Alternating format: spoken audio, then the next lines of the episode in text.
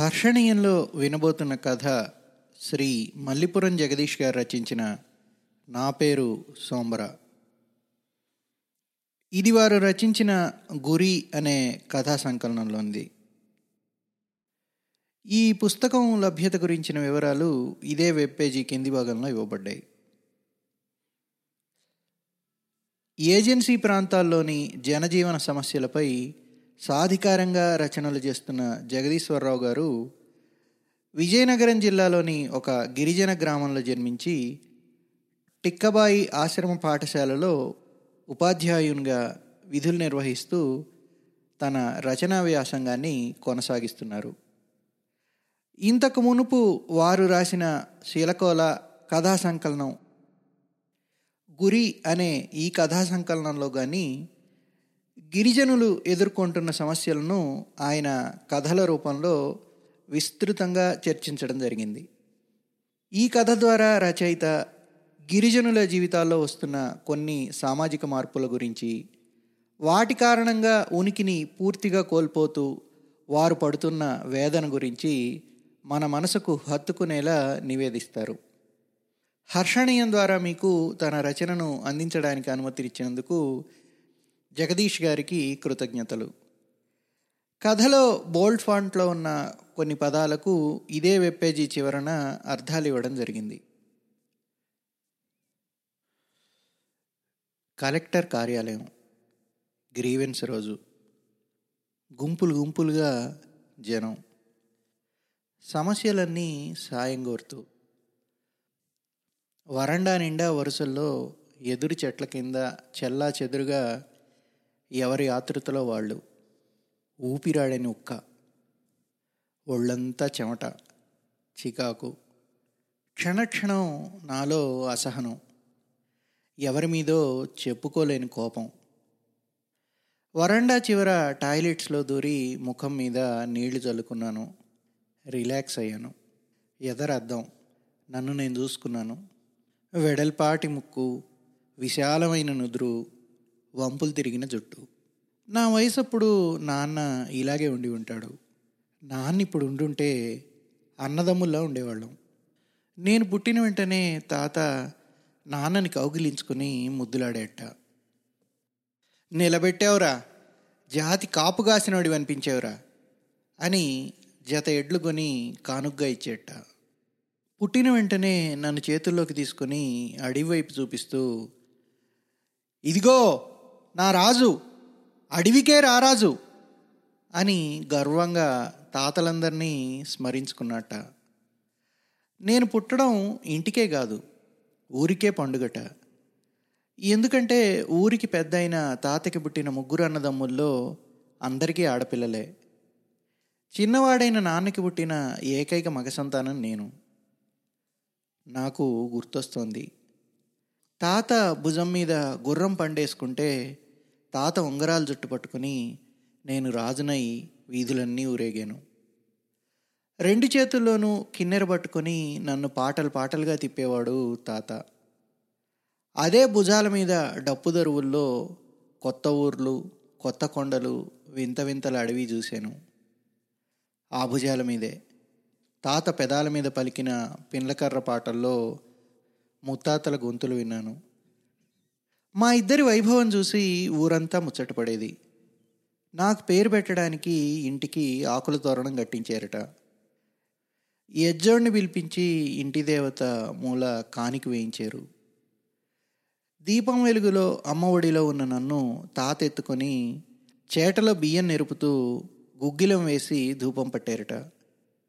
యజ్జోడు ముంతలో నీళ్ళం చిలకరిస్తూ రాగాలు తీసి దేవతలందరినీ స్మరించారట. మా వంశంలోని అందరి పేర్లు గొంతెత్తి పలుకుతున్నాడట. ఒక్కొక్క పేరుకి ఒక్కొక్క బియ్యం గింజను నీటిలో వేస్తున్నాడట. చుట్టూ మూగిన చుట్టాలు ఊరివాళ్ళు బంధువులు ఆతృతగా ఆ ముంతలోని బియ్యం గింజల వైపే చూస్తున్నారట. ఏ పేరు పలికినప్పుడు బియ్యం గింజ నీటిలో మునుగుతుందో అదే నా పేరు. మంగడు బారికి లక్కాయి సన్నాయి సుక్కు సోంబర. చివరి పేరుకి బియ్యం గింజ నీట మునిగింది. ఒక్కసారిగా ఉళ్ళాల ఉత్సవం. ఊరంతా వెలుగు. తాత ఒక్కసారిగా ఎగిరి గెంతేశాడు. వీధుల వెంట నన్నెత్తుకుని ఊరేగించాడు. తుడుంకుండా నడుముగట్టి నడిరేయి దాకా వాయిస్తూ ఏజావునో నిద్రపోయేట. తాతకు అంత సంబరం. ఎందుకంటే నాకు దేవతలు ఇచ్చిన పేరు ఎవరిదో కాదు మా తాతదే. నా జాతిని నిలబెడతాడు నా మనవడు అనే కన్ను మూసాడు తాత. రాబర్టు రాబర్టు ఎవరో పిలుస్తున్నారు. నన్నే నన్నే నన్నే. నా పిడికిలు బిగుసుకుంది. బలంగా గాల్లోకి చేయి విసిరాను. ఎదురుగా ఉన్న అద్దం ముక్కలైంది నా గుండెలాగే. ఇప్పుడు నా పేరు రాబర్ట్ విల్సన్. అవును రాబర్ట్ విల్సన్. నన్ను నా నుంచి దూరం చేసిన పేరు. నేను నేను కాకుండా పోయిన పేరు. గుండెలోని గాజు పెంకుల్ని కెలుకుతున్న పేరు. నేను సోంబరా నుంచి రాబర్ట్ విల్సన్గా ఎలా రూపాంతరం చెందానో లీలగా గుర్తొస్తోంది నాకు. ఆ రోజు నాన్న నన్ను హాస్టల్లో చేర్పించడానికి వచ్చిన రోజు. అప్పటికి వేరే స్కూల్లో నాలుగు చదివి మానేసిన నాకు సీట్ ఇవ్వడం కుదరదన్నారు మాస్టారు. ఆ స్కూల్ నుండి టీసీ తెస్తే కానీ చేర్పించడం వీలవదని అంటూనే ఒక మార్గం చెప్పారు. అక్కడున్న పేరు కాకుండా వేరే పేరున ఇక్కడ చేరడం. అప్లికేషన్ నింపుతూ మాస్టారికి నచ్చిన సినిమా హీరోల పేర్లు చెప్తూ వచ్చారు. నాన్న దేనికి తలుపుతాడోనని అవేవి వద్దండి. రాబర్ట్ విల్సన్ అని రాయండి అని కొత్త గొంతు వినపడింది తెల్లబట్టలు వేసుకుని చేతిలో నల్లటి పుస్తకంతో ఉన్నాడు అతను. మెడలో సిలువ వేలాడుతోంది. అతను తరచూ ఊరు రావడం ఇంటికి దగ్గర అవడం నాకు గుర్తుకొచ్చింది అప్పుడు ఇదేటివై ఇలగుంది ఇలాగుంది పేరు? అని నాన్నని అడిగారు మాస్టర్ ఆశ్చర్యంతో. నాన్న నేల చూపులు చూస్తున్నాడు. మేము మొత్తం తీసుకున్నాము అని నాన్న అమాయకంగా అనడం నాకు ఇంకా గుర్తే. మతము తీసుకోవడం. తీసుకోవడానికి ఎవరిస్తారు? ఎందుకు ఇస్తారు అసలు ఇవ్వడం ఏమిటి? మతం అంటే ఏమిటి? మా ఊరికి మతం ఎలా వచ్చింది? అప్పుడు మా ఊరెలా ఉండేది? బద్దలైన అద్దం పెంకుల్లో నా ప్రతిబింబంలా పగిలిన నా గుండె లోతుల్లోంచి వెల్లువెత్తుతున్న హృదయ ఘోషల ప్రశ్నలు సందేహాలు. తాతల నాటి ముచ్చట్లలో మా ఊరిని చూశాను. ఇప్పుడు ప్రధాన రహదారికి నాలుగు కొండల అవతల అడవికి ఆమడ దూరంలో చుట్టూ పొలాలతో మూడే మూడు వాసల్లో ఉండేది ఊరు. భూములు ఉన్నవాళ్ళు పొలాల్లోనూ లేని వాళ్ళు కొండల మీద పొడు వ్యవసాయం చేసేవాళ్ళు. అడవిలో చింతపండు చీపుర్లు పనసపళ్ళు ఇప్ప మొగ్గలు సంతలో అమ్ముకొని జీవనం సాగించేవాళ్ళు. అంత వర్షాధారమే. వాన కురిస్తే తిండి లేదంటే పస్తులు. అయితే వాన కురిపించేది అడవి తల్లి. అందుకు సాక్షులు పూర్వీకులే అని నమ్మకం. చనిపోయిన వాళ్ళు చల్లగా చూస్తే అడవి తల్లి కరుణించినట్లే. వాన కురుస్తుంది లేదంటే కరువు. పెద్దల్ని ప్రసన్నం చేసుకుని చినుకుల ఆశీర్వాదం పొందడమే పండుగ. పండుగ అంటే గూడెల్లోని అందరి గుండె చప్పుళ్ళని డప్పులు చేసి అడవికి వినిపించడం. పండుగ అంటే కొండ మీద పండిన ప్రతి గింజ మీచలవేనని పిండ్లకర్ర పాటలు పాడడం. నీ నీడలో ఒక్కటై ఉన్నామని అడవి తల్లి ముందు గజ్జె కట్టి అడుగులు వేయడం. అడవికి దండం పెట్టడం. అంతే. అడవే దేవత. పోయిన పెద్దాళ్ళే దేవుళ్ళు. దేవుళ్ళ కనుసన్నల్లో దేవత ఒడిలో బతకడమే మతం. మరిప్పుడు మా ఊరెలా ఉంది? అనడానికి ఆదివాసీ గ్రామంగానే అన్ని ఆధునిక సదుపాయాలు అందుకుంది. TV cell phone fridge motor bike ఈ వస్తువుల కంటే ముందు వస్తువుల్ని మోసుకొచ్చిన రోడ్డు కంటే ముందు మా ఊరికి ఒక సిమెంట్ కట్టడం వచ్చింది. అది బడి కాదు పంచాయతీ భవనము కాదు. చర్చి అత్యంత వైభవంగా ఆధునిక హంగులతో ఆకుపచ్చని అడవిలో రంగురంగుల కట్టడం. దాని చుట్టూ పూరిగిడిసెల్లో మోకాలిపై మేము. చలిచలి గాలుల్లో తుణుడప్పుల హోరు. చలిమంటల్ని మంచం క్రింది కుంపట్లని వదిలి ఊరు ఊరంతా వీధుల్లో ప్రవాహమైపోతున్న రాత్రి. యువతి యువకుల ధింస అడుగుల సవ్వడి. ఇవేవి నన్ను నిలవనీయడం లేదు. నా కాళ్ళ సంకెళ్ళు తెంచుకొని నాన్నకు తెలియకుండా పాత ఊరి వైపు అడుగులేశాను. అక్కడ మేము వదిలేసిన ఇల్లు. ఆ సందడిలో ఎంతో దిగులుతో కనిపించింది. నా కోసం ఎన్నో కలలు కన్నా తాత కనిపించాడు. తాత నడిచిన అడుగులు కనిపించాయి. జీవం తొణికిసలాడే ఊరు కనిపించింది. సందడితో ఉన్న సమూహం కనిపించింది. అలాంటి ఊరు నుంచి ఎందుకు వేరయ్యేము తాత చనిపోయిన తర్వాత ఊరి పెద్ద మనుషుల్లో ఒకడైన నాన్న వ్యవసాయంతో పాటు వ్యాపారం కూడా చేసేవాడు. ఊరు రోడ్డుకి మరీ దూరంగా కొండల మధ్య ఉండడంతో ఏ షావుకారి వచ్చేవాడు కాదు. అందుకని నాన్న సంతలోని కొన్ని వస్తువులను కొని ఊర్లో అమ్మేవాడు. డబ్బు కోసం కాకుండా ఊరి అవసరాల కోసం వ్యాపారం చేసేవాడు. ఇప్ప మొగ్గలు కందులు చింతపండు చీపుర్లు ఏవైనా వస్తు మార్పిడి చేసేవాడు. అప్పట్లో ఐదు చదివి మానేసిన నాన్నని హాస్టల్లో కుక్కు ఉద్యోగం ఇస్తామని పిలిచిందట ఐటీడీఏ. తీరా అక్కడికి వెళ్ళాక హాస్టల్లో అందరూ తినగా మిగిలిన ఎంగిలి మెతుకులు తప్ప జీతం వచ్చే ఉద్యోగం కాదని తెలిసి మానేశాడు. అప్పటి నుండి నాన్నకి ఆ ఆఫీస్ అంటే రోత పుట్టింది. ఆ తర్వాత రోజుల్లో ఊర్లో వాళ్ళు ఏదో సాయం అందుతుందని ప్రతి సోమవారం గ్రీవెన్స్కి వెళ్ళి వస్తున్న నాన్న మాత్రం ఎప్పుడూ ఆ మెట్లెక్కలేదు. అతని మనసులో అది మా కోసం కాదు అని ముద్రపడిపోయిందేమో. సరిగ్గా అలాంటి సమయంలోనే తెల్ల దుస్తుల్లో ఉన్న వ్యక్తి ఊర్లోకి అడుగుపెట్టాడు. ఆ తర్వాత తర్వాత తెలిసొచ్చింది. అతని ద్వారానే మా ఊర్లో మతం నడిచొచ్చిందని. తరచూ ఇంటికి వస్తూ ఉండేవాడు. నాన్నతో సన్నిహితంగా ఉండేవాడు. అతనే నాన్న వ్యాపారాభివృద్ధికి ధనసాయం చేశాడని ఆ తర్వాత తెలిసొచ్చింది. ఎవరికైనా ఒంట్లో బాగాలేకపోతే వాక్యం చదివి ప్రార్థన చేసేవాడు. ఒక్కోసారి మాత్రల్ని కూడా ఇచ్చేవాడు. మాత్రలతో తగ్గిన జ్వరాన్ని ప్రార్థనతో తగ్గినదిగా చెప్పేవాడు. క్రమక్రమంగా ఊర్లోని కొంతమందితో సంఘం స్థాపించాడు. వాళ్ళంతా ఒక్కచోట చేరి బైబిల్ చదివి ప్రార్థన చేసే స్థాయికి తీసుకొచ్చాడు. ఓ రోజు ప్రార్థన ముగించి కళ్ళు తెరిచేసరికి నాన్న చేతిలో వందల నోట్లు కొన్ని మెరుస్తూ కనిపించాయి. ఎదురుగా అతను. ఎందుకు? అన్నట్లు అడిగాడు నాన్న. ఇక నుంచి ఊరి ప్రజల బాధల్ని ప్రభువుకి నువ్వే వినిపించాలి. ముందుండి అందరినీ దేవుని సన్నిధికి చేర్చాలి. అందరి కోసం ప్రార్థన చేయాలి. అని ముగించాడు. ఆ కొద్ది రోజులకే నాన్న లాంటి వారందరికీ ట్రైనింగ్ కోసం పంపించారు. ప్రతిరోజు విధిగా ప్రార్థన చేయాలి. ఆడవాళ్ళు బొట్టు పెట్టుకోకూడదు. కొత్త వాళ్ళు ఎవరైనా వస్తే షేక్ హ్యాండ్ తీసుకోవాలి సారా మానేయాలి తుడుం కొట్టకూడదు డప్పు ముట్టకూడదు. ఇలాంటి కొత్త నిబంధనలు ఎన్నో ఊర్లోకి వచ్చాయి ప్రతి నెల క్రమం తప్పకుండా జీతం వచ్చేది నాన్నకి.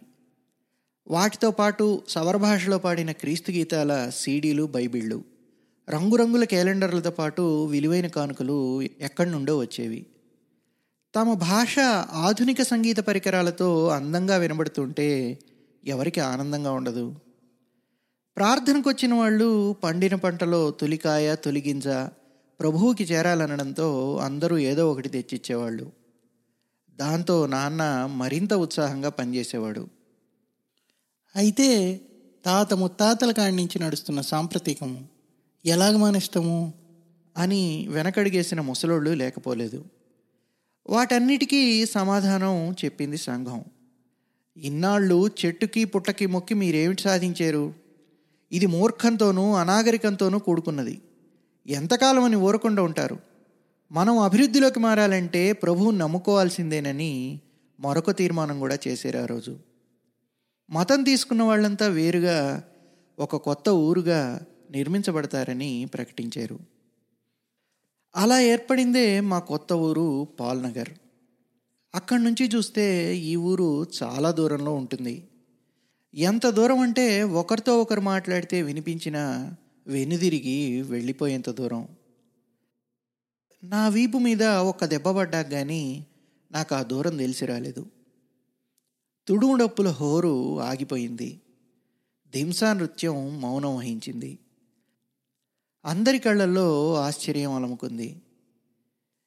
ఇక్కడేటి చేస్తున్నావురా?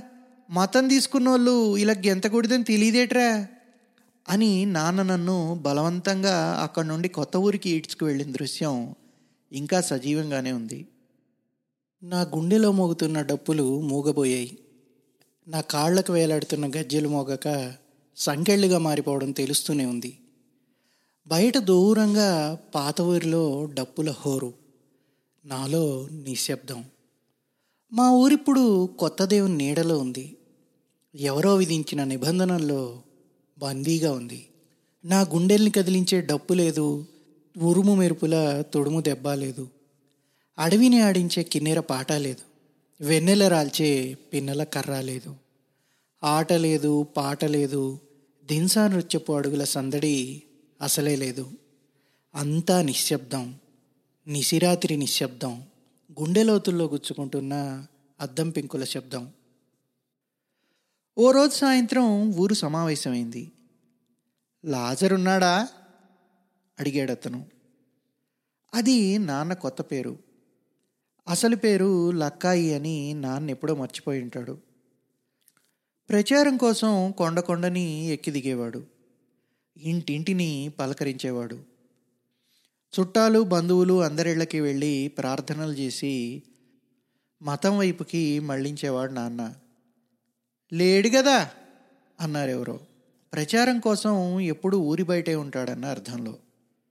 లాజర్ను సంఘం నుండి బహిష్కరిస్తున్నాం అని అన్నాడు గొంతు సవరించుకొని తెల్ల దుస్తుల్లో ఉన్న వ్యక్తి. ఊరంతా ఆశ్చర్యంతో నోళ్ళు తెరిచారు. అందరికీ తెలుసు నాన్న ఎలాంటివాడో. ఎందుకో తెలుసా? కొత్త నిబంధనని చేతబట్టి మద్యం సేవించాడు. దేవుని కృపని ధిక్కరించాడు కాబట్టి. అని ముగించాడు అతడు తాగడం తప్పే కాదనలేదు కానీ కొండోడి బతుకులో సారా తాగడం నేరం కాదు. పొద్దుతూరకు ముందే కొండకి చేరి అవిశ్రాంతంగా శ్రమించి పొద్దు మూలిగే సమయానికి రెండు జీలుగు చుక్కలు గొంతులో పోసుకుని ఊరి చేరి నృత్యం చేయడం ఇక్కడి బతుకులో ఒక భాగం. పూర్వీకుల నుండి వస్తున్న ఆచారం ఏంటి రాత్రివేళ చలిమంట చుట్టూ చేరిన ఊరు తుడుముడప్పుల చప్పుళ్ళలో సన్నాయి గొగోయి సంగీతాల నడుమ శ్రమని మర్చిపోవడానికి అందరూ కలిసి సారాని సేవించడం నృత్యం చేయడం కొత్త కాదు. ఆ రాత్రిళ్ళలో సారా ఒక సాంప్రదాయం. అందరూ కలిసి తాగడం ఒక ఐక్యతా చిహ్నం. ఇంటికొచ్చిన అతిథికి సారా ఇచ్చి మర్యాద చేయడం ఒక జీవన విధానం. ఇప్పుడు అది ఎక్కువై ప్రాణాల మీదకి తెచ్చుకోవడం తప్పే కావచ్చు. కానీ నాన్న అంతలా తాగి ఉంటాడా? అలసిన శరీరానికి నిద్రపుచ్చడానికి రెండు చుక్కల విశ్రాంతినివ్వడం నేరమా? దానికి శిక్ష బహిష్కరణ. ఇంటికొచ్చిన నాన్నకి విషయం తెలిసింది. మొదట్లో దాన్ని పెద్దగా పట్టించుకోలేదు. కానీ ఆ తర్వాత రోజుల్లో నాన్నకి అర్థమైపోయింది బహిష్కరణ ఎంత బలమైందో. ఇరుగు పొరుగు మాట్లాడకపోవడం ప్రార్థన సమయంలో కూడా దూరం చేయడం నాన్న మనోవేదనకి కారణమైంది. ఊరి పెద్దరికం ఎవరి చేతుల్లోకి మారిపోయిందో స్పష్టమైపోయింది. తిండి తిప్పలు మానేసి కొండల మీదే గడిపేవాడు. ఇంటికి చేరేవాడు కాదు. గుండెల్లో కసి నిండిపోయిందేమో నిజంగానే తాగడం మొదలుపెట్టాడు. తాగి తాగి ఏ తుప్పల్లోనో డొంకల్లోనో పడుకొని రోజుల తరబడి కనబడేవాడు కాదు. మనుషులు అడివి పట్టియడం అంటారే? అలాగా. మమ్మల్ని ఇంటిని వదిలి క్యారేజీలో గంజి పట్టుకుని నాన్నని వెతుక్కుంటూ అడవిలంటా తిరిగేది అమ్మ. తెల్లవారి బయలుదేరి ఏ రాత్రికో వచ్చేది కన్నీళ్ళని మోసుకుంటూ. అమ్మా బువ్వే ఆకలి అని చెల్లి తమ్ముడు అమ్మ గుండెల మీదకి ఎగబడేవాళ్ళు. పొయ్యి ముట్టించి బువ్వలు ఉడికి వరకైనా పిల్లలు ఆగాలి కదా అని పొరిగింటోళ్ళకి అంబలో గెంజో అడిగితే ముఖం చాటేసేవాళ్ళు. మతం తీసుకున్న వాళ్ళు బహిష్కృతులైతే నరకాన్ని ఇక్కడే ఎదుర్కోవాల్సి వస్తుందని నాకు అప్పుడే తెలిసింది. అందుకే నేనెప్పుడు హాస్టల్ వదిలేవాడిని కాదు. చెల్లి తమ్ముడిని కూడా హాస్టల్లో చేర్పించింది అమ్మ తిండి దొరుకుతుందనే. హాస్టల్లో ఏ తగువుల్లోనూ తలదూర్చేవాడిని కాదు. నాకు భయం. మాస్టారు ఏ కారణం చేతైనా ఇంటికి పంపించేస్తే? తిండి దొరకదని భయం. అమ్మకి కష్టం కలుగుతుందని భయం. ఆ రోజు బట్టలు తుక్కొని తడి బట్టలతో హాస్టల్ గదిలోకి వచ్చాను. నా పెట్టి మీద కూర్చుని నా కోసం ఎదురు చూస్తున్నాడు మండంగి మామ. అతన్ని చూస్తే అమ్మను చూసినట్టయింది. పరుగు పరుగున అతన్ని చేరుకున్నాను. ఇంటికెళ్దుమా? అన్నాడు. ఎందుకే? అన్నాను. ఏం లేదు నాన్న అని ఆగాడు. ఇంటికి వచ్చాడా అని అడిగాను నేను. అవునన్నట్టు తలూపాడు. ఎన్నాళ్ళైంది నాన్నను చూసి? అప్పుడెప్పుడో అమ్మని మమ్మల్ని దగ్గర కూర్చోబెట్టుకుని బైబిల్ చదవడం నేర్పించాడు. పాటలు పాడి నిద్రపుచ్చేవాడు. మేము గుర్తొచ్చి ఇంటికి చేరుంటాడు. ఇకపై బైబిల్ ఊసెత్తడేమో. కథలు చెప్తాడు.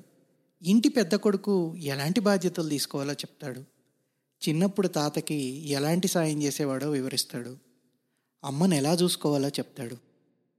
బస్సు దిగి ఊరి వైపు నడుస్తున్నాం.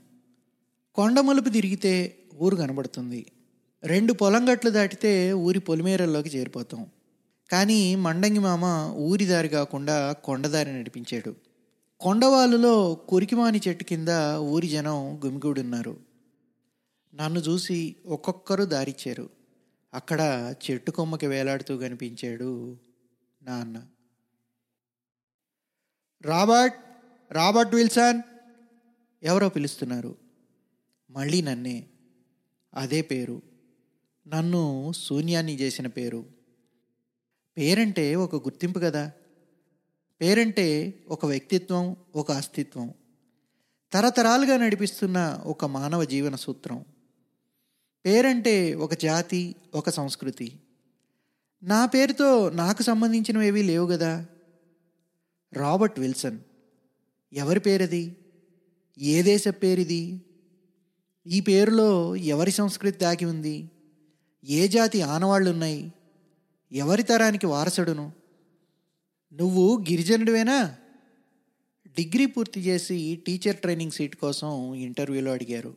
నా సర్టిఫికేట్లని ఎగాదిగా చూస్తూ అవునన్నాను. ఎలా? అన్నాడు అతను. ఇలాంటి పేర్లు మీలో లేవే. మీ బంధువుల పేర్లు కొన్ని చెప్పు.